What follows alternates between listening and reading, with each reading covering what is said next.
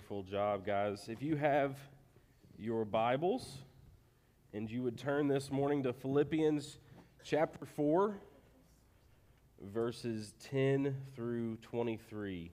Philippians chapter 4, verses 10 through 23. And today, we will be finishing the book of Philippians as, as we've gone through this journey in the book of Philippians. So last week we talked about uh, we, we talked about this practical counsel. He goes through and just kind of gives a, a, last piece of advice, uh, all of kind of a, a, lot of really good quality advice in, in nine short verses after talking about reaching forward toward the goal. And I want you to remember these things because they kind of come back to play in this closing passage.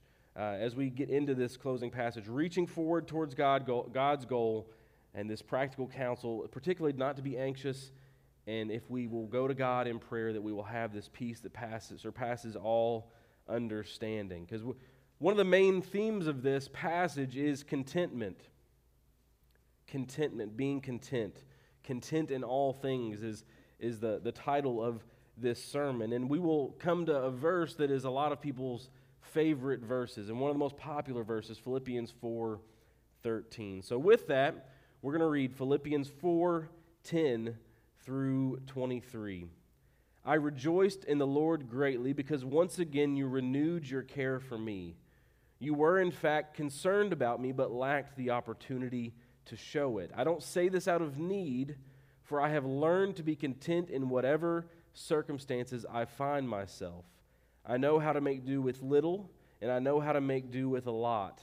In any and all circumstances, I have learned the secret of being content, whether well fed or hungry, whether in absence or in need. I am able to do all things through him who strengthens me. Still, you did well by partnering with me in my hardship. And you Philippians know that in the early days of the gospel, when I left Macedonia, no church shared with me in the matter of giving and receiving except you alone. For even in Thessalonica, you sp- sent gifts for my needs several times. Not that I seek the gift, but I seek the profit that is increasing to your account.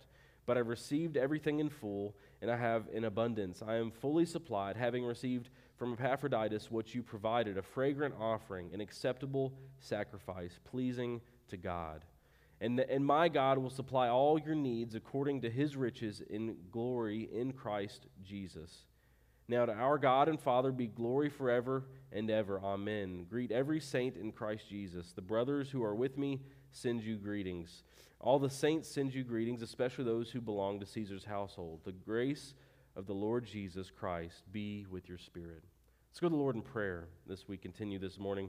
Father, we thank you for this time, this journey we've had in the book of Philippians. And, and Father, I pray as we get to these last verses, this last passage that we're dealing with, I pray that you would help us to see what you have for us here this morning, that you help us to see what you're saying to us, what you're challenging us to do, and how we can be more obedient to you, and how we will be blessed through seeking and being obedient to your word. Lord, it's in Jesus' name we pray.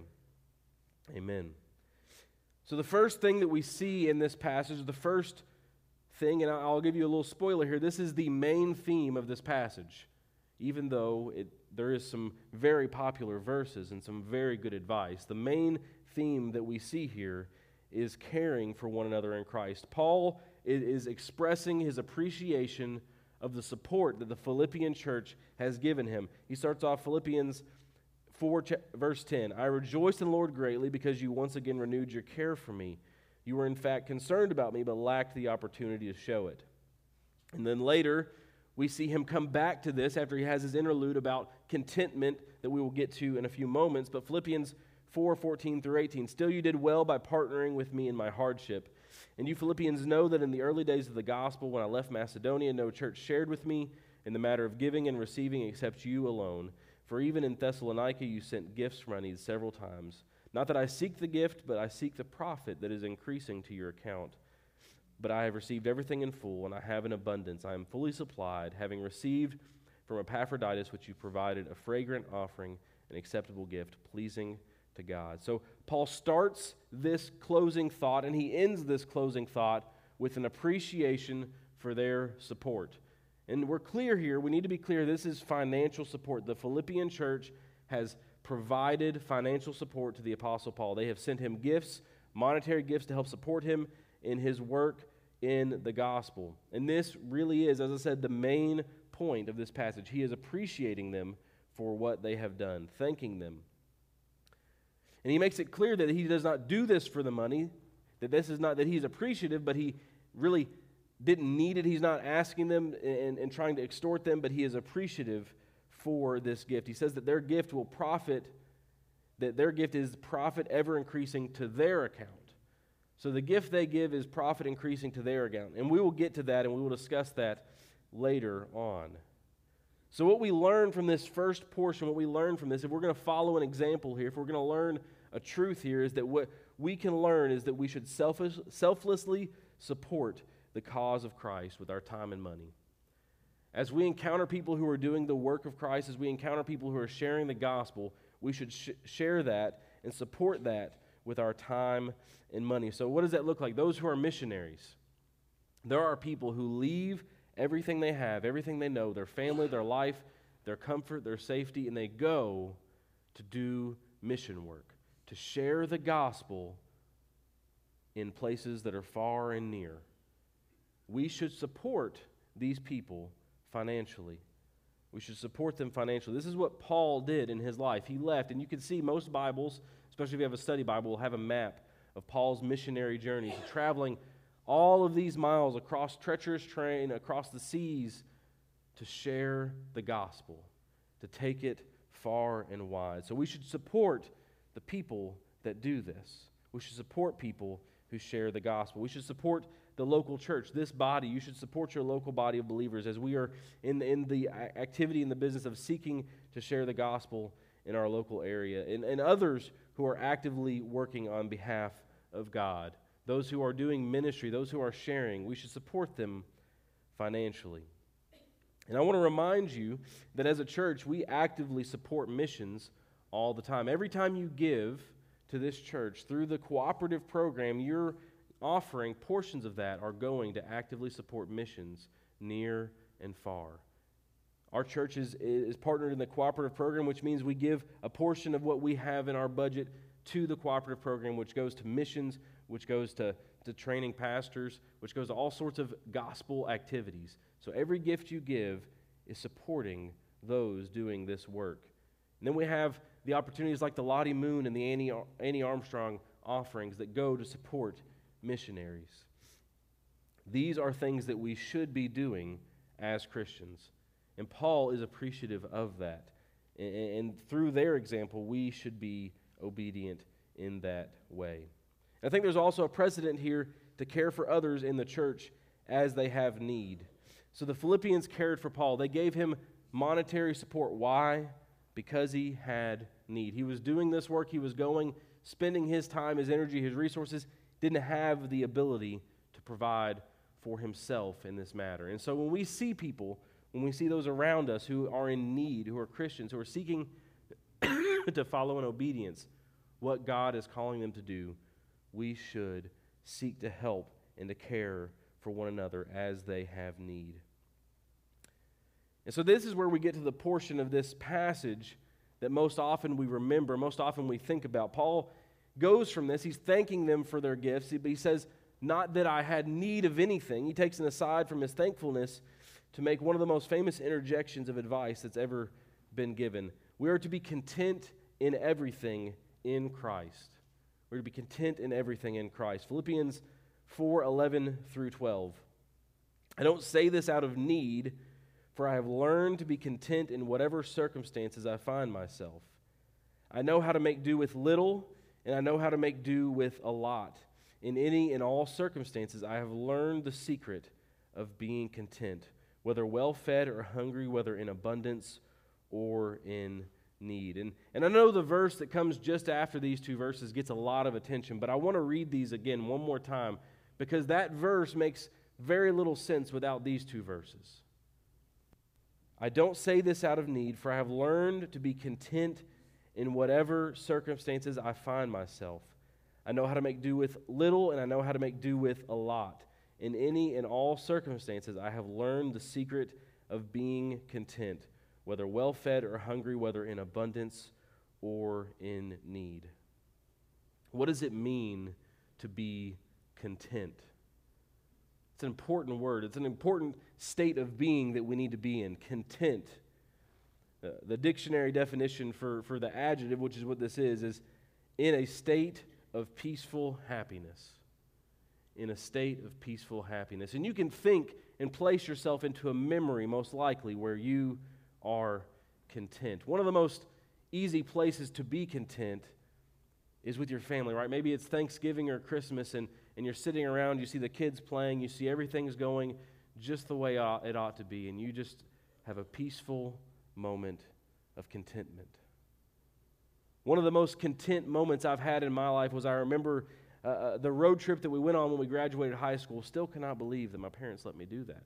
Me and three friends, 7,000 miles in 18 days. And we were in Yosemite and I went off of the trail and sat on this rock in, in the face of a beautiful, huge waterfall. Couldn't hear anything, couldn't see anything else, no people around, and just enjoying the beauty of God's creation. Content, peaceful happiness. So, Paul says in this passage, I have learned to the secret of being content in all situations, whether I have a little, whether I have a lot. When you have a lot, that's when it's easy, right? When you're sitting well fed, stomach full, everything you want around you, that's when it's easy to have this peaceful happiness. But how do we find this contentment? How do we find this secret of being content in all situations? We will come back to that, but, but I will share the secret. The secret is Philippians 4:13. I am able to do all things through him who strengthens me. And we're going to look at that verse more in depth in a few moments, but that is the secret. We can be content in all situations. He is content in all circumstances, whether a little, whether a lot, because of Christ who strengthens him. Okay? When Christ is our desire and our prize, there is nothing that can shake our happiness and peace. So in chapter 3, we talked about this, and I reminded you of this. We are reaching forward to God's goal. This is what He admonishes all believers. All who are mature will think this way that our prize is, is pursuing the heavenly goal in Christ Jesus, right? We talked about this in, in chapter 3, verses 12 through 21, where we are pursuing our heavenly goal. That is what we're going after. And if that is our goal, if what we're pursuing is Christ, we can have this contentment that nothing else can shake. When the goal is Christ, and, and He is the, and the eternal prize we have, through him, we can have this kind of contentment. And, and it would be natural, like last week, that when we have any anxiety, any worry, that if that's our goal, we go to Christ in prayer and we receive the peace that surpasses understanding. And this is why correctly understanding what our goal is matters so immensely. We have to understand, we have to get that part right. If you miss that part, these things don't make sense. If you're pursuing something else other than the heavenly goal in Christ Jesus, this idea of contentment in all things is unattainable. The only way to be content in all things is to pursue the heavenly goal in Christ, having been saved by what Christ has done and pursuing what we have been promised to have. We will not have this contentment and peace if we are seeking something for our fulfillment other than Christ. And the reason I'm emphasizing this so much is because Satan is so deceptive. He is so sneaky and so tricky in the way that he will, will twist what you are chasing in this life without you even being aware of it. This world and this culture that we live in is constantly telling us to look for the next thing to look for the next thing that will satisfy us, the next thing that will fill that hunger, that will fill that thirst. There was even a popular tech company that their slogan at one point was the next big thing. When they would advertise their next product, it was the next big thing. Why? Because it creates a lack of contentment within you. Oh, you're telling me that this thing that I have isn't as good anymore? That there's something else that's better? Well, I need that thing. It's implying that if you get this thing, then you will have it all. But this isn't true, is it? Every day you will face things that will remind you that you don't look like that person looks. You aren't as smart as that person is. You don't have as much money as this person has. Your relationship isn't as good as that person's relationship is. You don't parent as well as this person parents. Whatever it may be for you, you will see something to where when you compare yourself, you don't measure up. Satan is a thief of joy. There is an unrealistic, idealistic portrayal of what you are not. And, and this idea that it puts in, in your heart, puts within you, is that if you could just be like that person, you could just do this thing, if you could just have that, then you would have contentment. Then you would have peace. Then you'd be happy. If you could just be like that, this ideal version of yourself, then you'll be happy. This is the American dream, right? That if you work hard, if you put in the time, if you work hard enough, you'll get, Uh, you'll get a lot of money, you'll have a good family, everything, you'll have the house, the car, everything you want. And then you will be happy. And it is wonderful that we live in a place where if people will work hard, they can build a life for themselves. But the lie of the American dream is that if you do those things that you will find happiness because you will not. If you are seeking your happiness in things, in, in, in trying to be like others, you will not find happiness. You know, we, we've heard of this term, keeping up with the Joneses. Does anybody know where that comes from? Keeping up with the Joneses, right? This idea that you're trying to have as much as the person beside you. There was a comic strip in, in like the 1920s that was called Keeping Up with the Joneses. It's the McGinnis family, and, and, and you don't ever see the Jones family, but every once in a while, the, the wife or, or a kid will say, Well, did you see what the Joneses just got? You need to go ask your boss for a raise so we can get a car like they've got. It's this mindset that has infiltrated our culture that we see what others have and we want it. We see what others are doing, what they are like, and we want it. And a lot of times it's fake, right? Social media. This idea of this idealistic, perfect portrayal that you put on social media where everybody's yelling at each other, smile. Hey, look at the camera, and then and you capture a moment. Is it real? Not always. The quote, often uh, attributed to Teddy Roosevelt, says it very well comparison is the thief of joy. Comparison is the thief of joy. And so, this is why I tell you emphatically that if your contentment is dependent on anything other than Christ, you will not have it. If your contentment is dependent on anything other than Christ, you will not have it.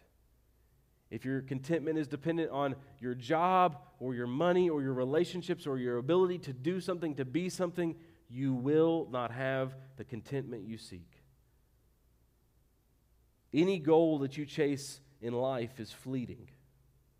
And even the people, because there are people, one usually, that achieve the pinnacle, right? Somebody's got to be the best of something, right? Someone's the most wealthy, the most whatever you want to fill in the blank. Even the people that achieve the pinnacle can only hold it for a short period of time.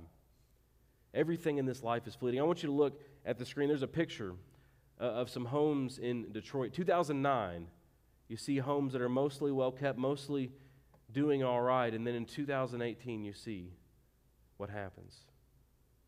Trees completely haven't overtaken what was once there, what was once livable, beautiful, even. The most beautiful person, the most handsome person, that fades it's fleeting. The wealthy person and the poorest person live in the same place after they die, in the ground. Their wealth doesn't matter, doesn't account for anything.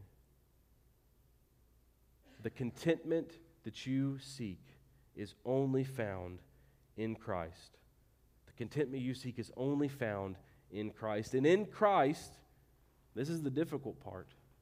You must learn to be content right where you are. You must learn to be content in Christ right where you are.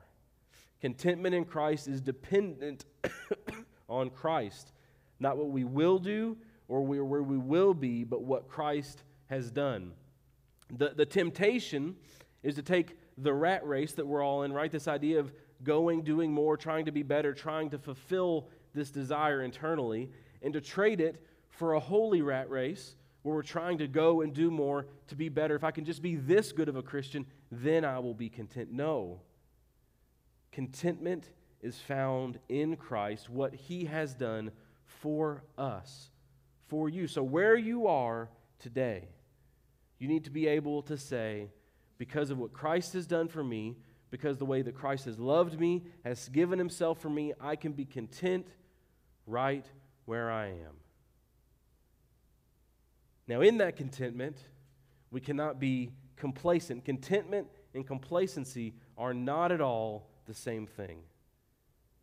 Knowing that we have work to do, knowing that we are not where we should be, knowing that God wants to do greater things still in and through our lives, we still must be content where we are.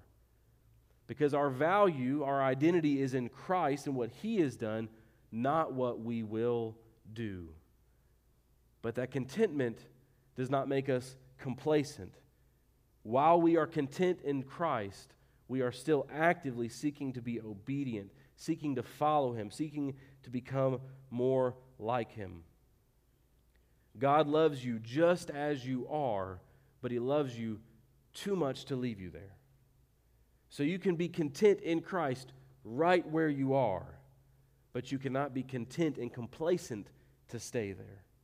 You constantly seek Christ through obedience, seeking to become who God is calling you to be. But your contentment is not dependent on becoming that thing. Your contentment is in Christ. So there should not be a situation in which we are unable to be content in Christ. As we said before, Paul said that the secret to being content in any and every situation is the secret is, is that he is able to do all things through Christ who strengthens him. We are capable of all things in Christ. We are capable of all things in Christ. Philippians 4 13. I am able to do all things through him who strengthens me. This is the secret of that contentment. How do you face hard, difficult times, having nothing, having everything, losing everything? How do you have that situation? How do you have these things happening in your life and have contentment? Because I can do all things through Christ who strengthens me. When we want to understand what this means, we want to have this, this re- reality in our life, we want to understand the truth of this, we got to make sure that it's in the context of being content in Christ. There are, are many who would take this to mean something else, right? This, this verse does not mean that God will grant any wish and ability that we desire, as much as we may want it to. It, it, it was very cute the other night. Jada came downstairs and, and, shared what Eliza had prayed for. We had just watched the movie Encanto, and, and Eliza prayed that she could have flower powers like the girl in Encanto. That's not what this means. It doesn't mean that if you pray for some special ability, some special thing that you want, that God will grant that to you. That, that's what Simon the sorcerer in Acts chapter 8, verses 9 through 25 did. So he was a man who practiced sorcery and, and amazed the Samaritan people. They claimed he, w- he was claiming to be someone great, and he was known as the great power of God. And Philip came and preached the gospel to them, and even Simon believed and was following Philip everywhere, seeing the miracles that he was doing. And he saw that when Peter and John prayed and laid hands on the new believers, they received the Holy Spirit. So what did he do? He offered them money. He said, Hey, here, take some money so I can have this power to lay hands on people and to give them the Holy Spirit. And they rebuked him. They said his heart was not right with God and told him to repent so that he would not continue to be poisoned by bitterness and bound by wickedness. You see, if we approach God as, as a genie to grant wishes, to give us the, these desires, that's not a good thing. What has happened? Why, why would we approach God in that way? Because our goal is offline.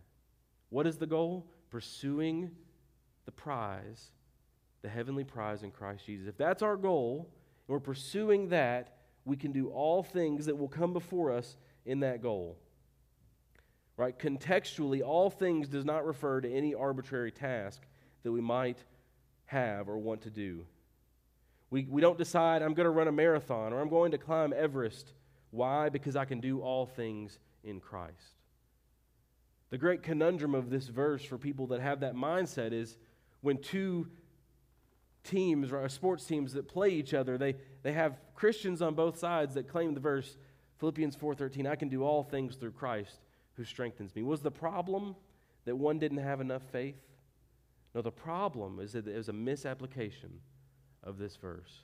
It has nothing to do with God empowering us to do the things we desire and want. What does it mean? Context determines meanings. We must remember what our goal is. That this means that in the pursuit of our goal, there is not anything that we will not be able to overcome. As we are pursuing the heavenly goal in Christ Jesus, there is not anything we will encounter that we cannot overcome. When enemies surround us, when family, fa- friends and family abandon us, when people betray us, when everything seems lost, we remember, I can do all things through him who gives me strength. And we have contentment and we have peace. Why? Because we are pursuing the heavenly goal in Christ Jesus. We are pursuing what we ought to be pursuing.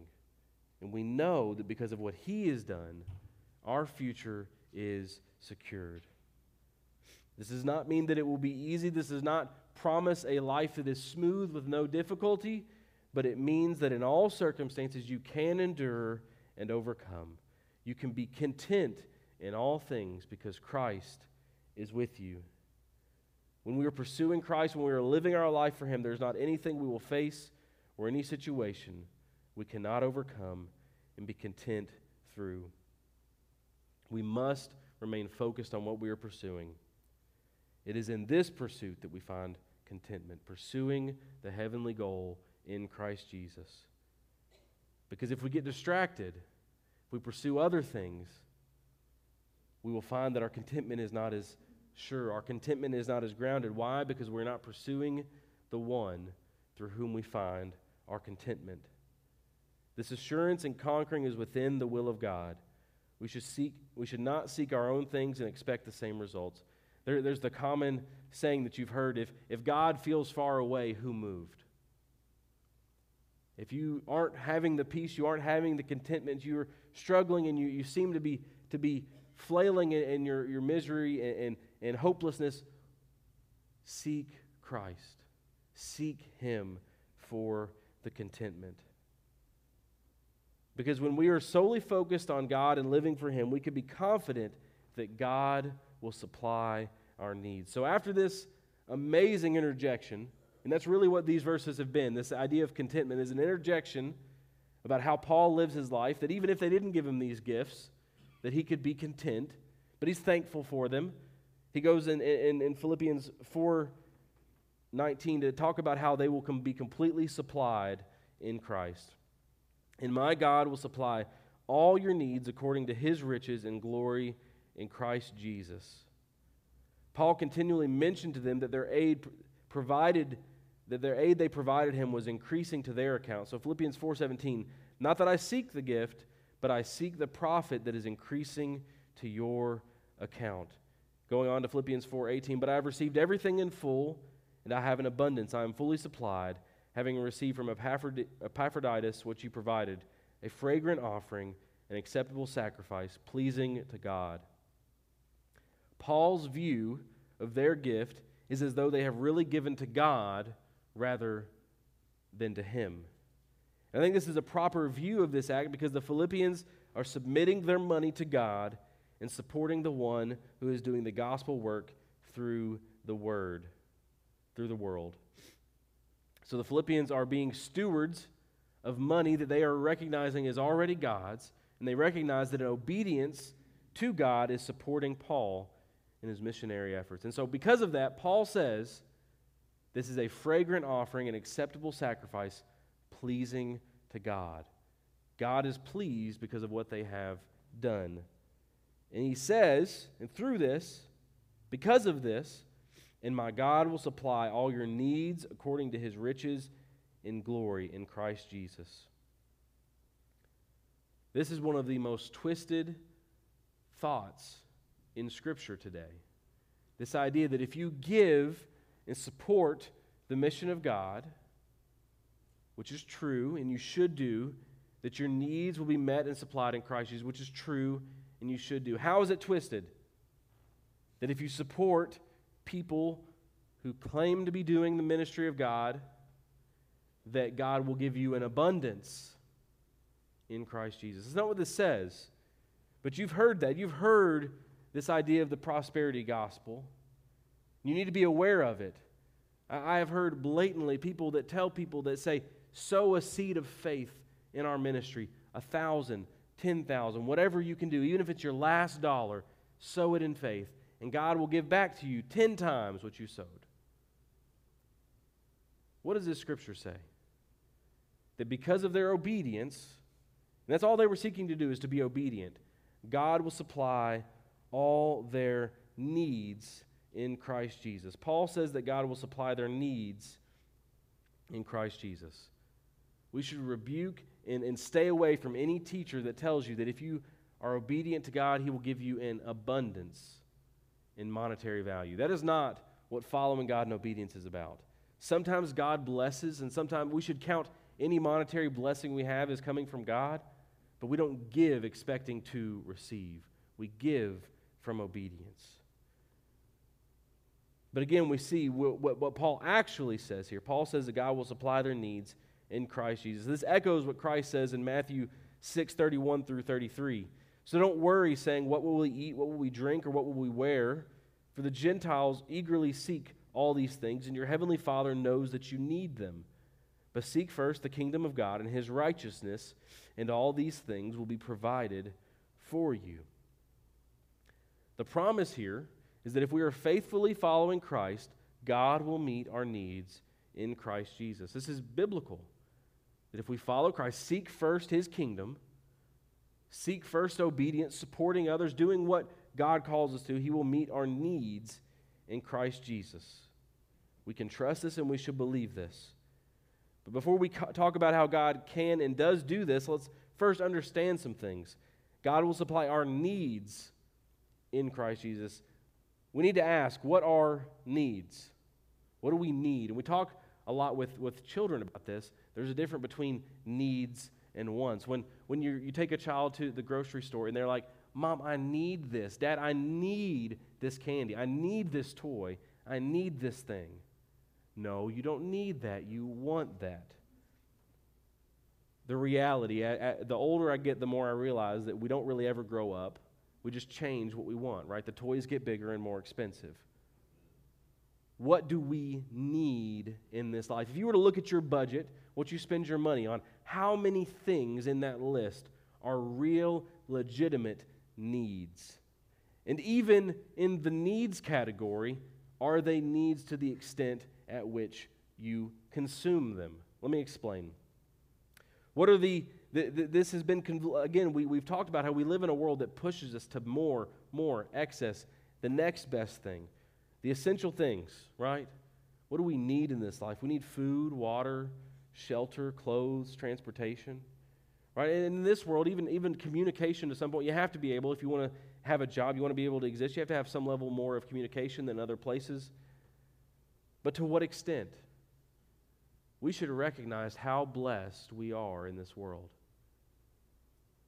When we look at what other people live, what they need, and the, the, the way those needs are met, our meeting of needs is in far excess of others. Our homes that we need, we need shelter, are, are great and large and immaculate. Our, our food that we, we need, we get to go places where it's prepared for us and it's delicious, and people bring it to us. The water that we drink, we get on tap, and it's clean and it's safe to drink. The transportation that we have is more than just our feet. We have our own vehicles that can take us from places, even if gas is a little expensive right now. The needs that we have are very minimal compared to what most of us enjoy on a regular basis. So when we talk about this, when we look at this, this idea of God meeting our needs, This doesn't mean that you're going to get exactly what the world might say you need. Because what you the world says you need might be what you want. But the truth and what we can hope and believe is that if we're faithful to Christ, if we're trusting in Him, God will meet our needs in Christ Jesus. He's not going to leave us, He's not going to abandon us. Jesus told us this, Paul told us this. God will meet our needs, but we need to manage our expectations of what our needs are, to be realistic, to understand. And then through this, we should submit all that we are and have as good stewards in Christ.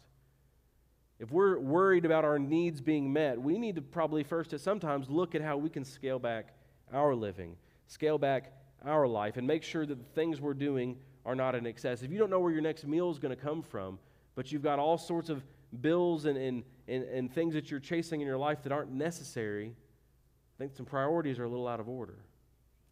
We need to make sure that we are submitting all we are and all we have as good stewards in Christ. And this is not a name it and claim it. We don't just say, I'm, I'm trusting that God will give me exactly this thing that I want, this new, bigger, better thing. No.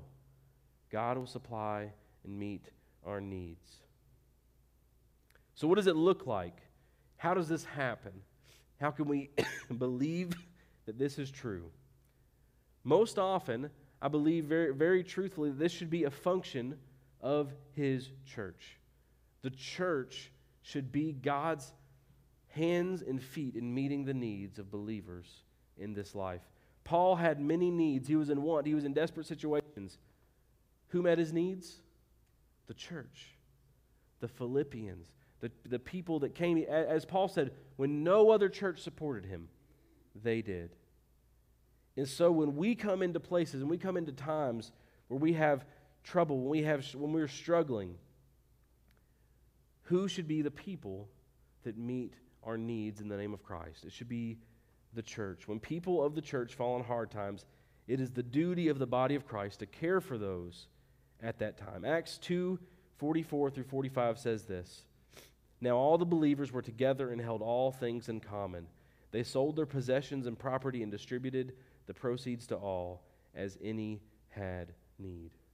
The church should be in the business of making sure that everyone has their needs met. We've seen this very clearly in Scripture.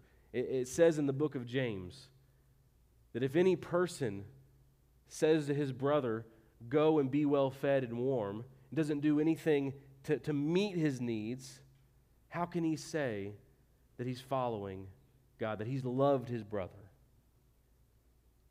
As a church, if you have needs, we want to be able, as best we are able, to meet them.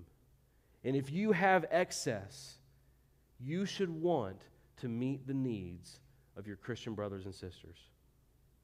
This is what it means to be in the family, the body of Christ. Why would we do such a thing? Why would we be so humble as to ask for help when we need it?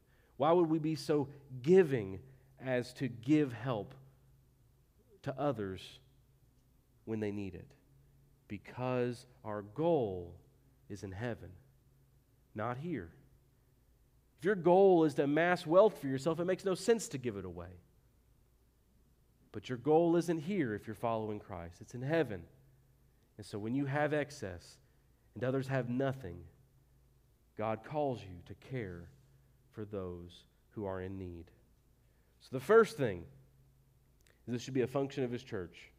That is what we as believers should do for one another not expecting anything in return, not expecting anything, any blessing, not that we're going to go give someone so that we'll receive it back tenfold. No, blessing, loving because of what Christ has done for us, because of what our goal is. But the second thing we see, and I believe this fully, is His divine providence. God is living and active, He's involved in this world. And there are times when, even though it doesn't make sense, even though no one comes to our aid, I fully believe that God can and will meet our needs in Christ Jesus through His divine providence because He says He will. And I think the church should step up and do it first. But even if they don't, even if no one is able at that point in time, through his divine providence, he will meet our needs in Christ Jesus. And through all of this, we should remember the greatest need that Christ has met, the greatest way that God has intervened in our lives, and that is through salvation. Because the greatest thing that we needed was to be forgiven for our sins. The greatest debt we could not pay, that no one could pay for us, no amount of work, no amount of effort could do, is to, to wipe away the debt that is owed because of our sin. We were all estranged, far off, cut off from God because of our own sinfulness. And while we were still sinners, Christ died for us. He made a way where there was no way. He came, lived the life we could not, died on the cross, took our sin. He who knew no sin became sin for us, so that we might become the righteousness of God. And that is what, if you are a Christian here this morning, you have hoped in. If you've believed and trusted in what Jesus has done, that is what you hope in and you know. So it should be easy to believe that He will meet all of your needs in Christ Jesus. So this morning, I ask you and I challenge you are you content? Are you living a life that is filled with peaceful happiness, contentment in all situations? Maybe, good, maybe things are going good right now. If tomorrow they weren't, would you be content? Maybe you're going through it right now. Maybe the, the, this has not been an easy life right now for you. There is contentment in Christ because of what Jesus has done for you. Now, this morning, I want to make sure that you understand this contentment I'm talking about is for those who've believed in Jesus Christ because the first thing, the first need you have that must be met is the need of salvation in Christ. If you've been living your life trying to be a good person, you've been living your life trying to check off boxes, I go to church, I give a little bit, I try to do the right things, I try not to do the wrong things, you're still missing the mark. Every person misses the mark and is unable to save themselves. And what I challenge you with this morning is if you have never given your life to Christ, if you've never repented and believed in what He has done, ask Him to, to save you, to forgive you for your sins. My prayer is that today would be the day. Because if you're trying to make up for it, you're trying to live in a way to justify yourself, you will never be able to do it and you will never have peace. And the contentment you will find this morning is the contentment that's available through the blood of Jesus Christ. So, in a few moments, we're going to have a time where we're going to stand and we're going to worship. And the altar will be open if you need to pray. And, and I'll be down here if you need prayer to pray about what's going on in your life or if you need to pray and ask God to save you for the first time. Don't let anything hold you back, but come forward and receive what Christ has already done. Let us pray together. Father, we thank you for what you've done for us, and we thank you for the contentment we can have in you. That no matter what happens, no matter what we face, that through Christ we can do all things because he strengthens us. God, I pray that you would convict us to be generous. You would convict us to love one another, to, to be willing to come to one another when we have need. God, I pray that you would convict any, if they don't have a relationship with you, to come to you today. Lord, we just thank you for all that we are. It's in Jesus' name we pray. Amen. Would you stand this morning?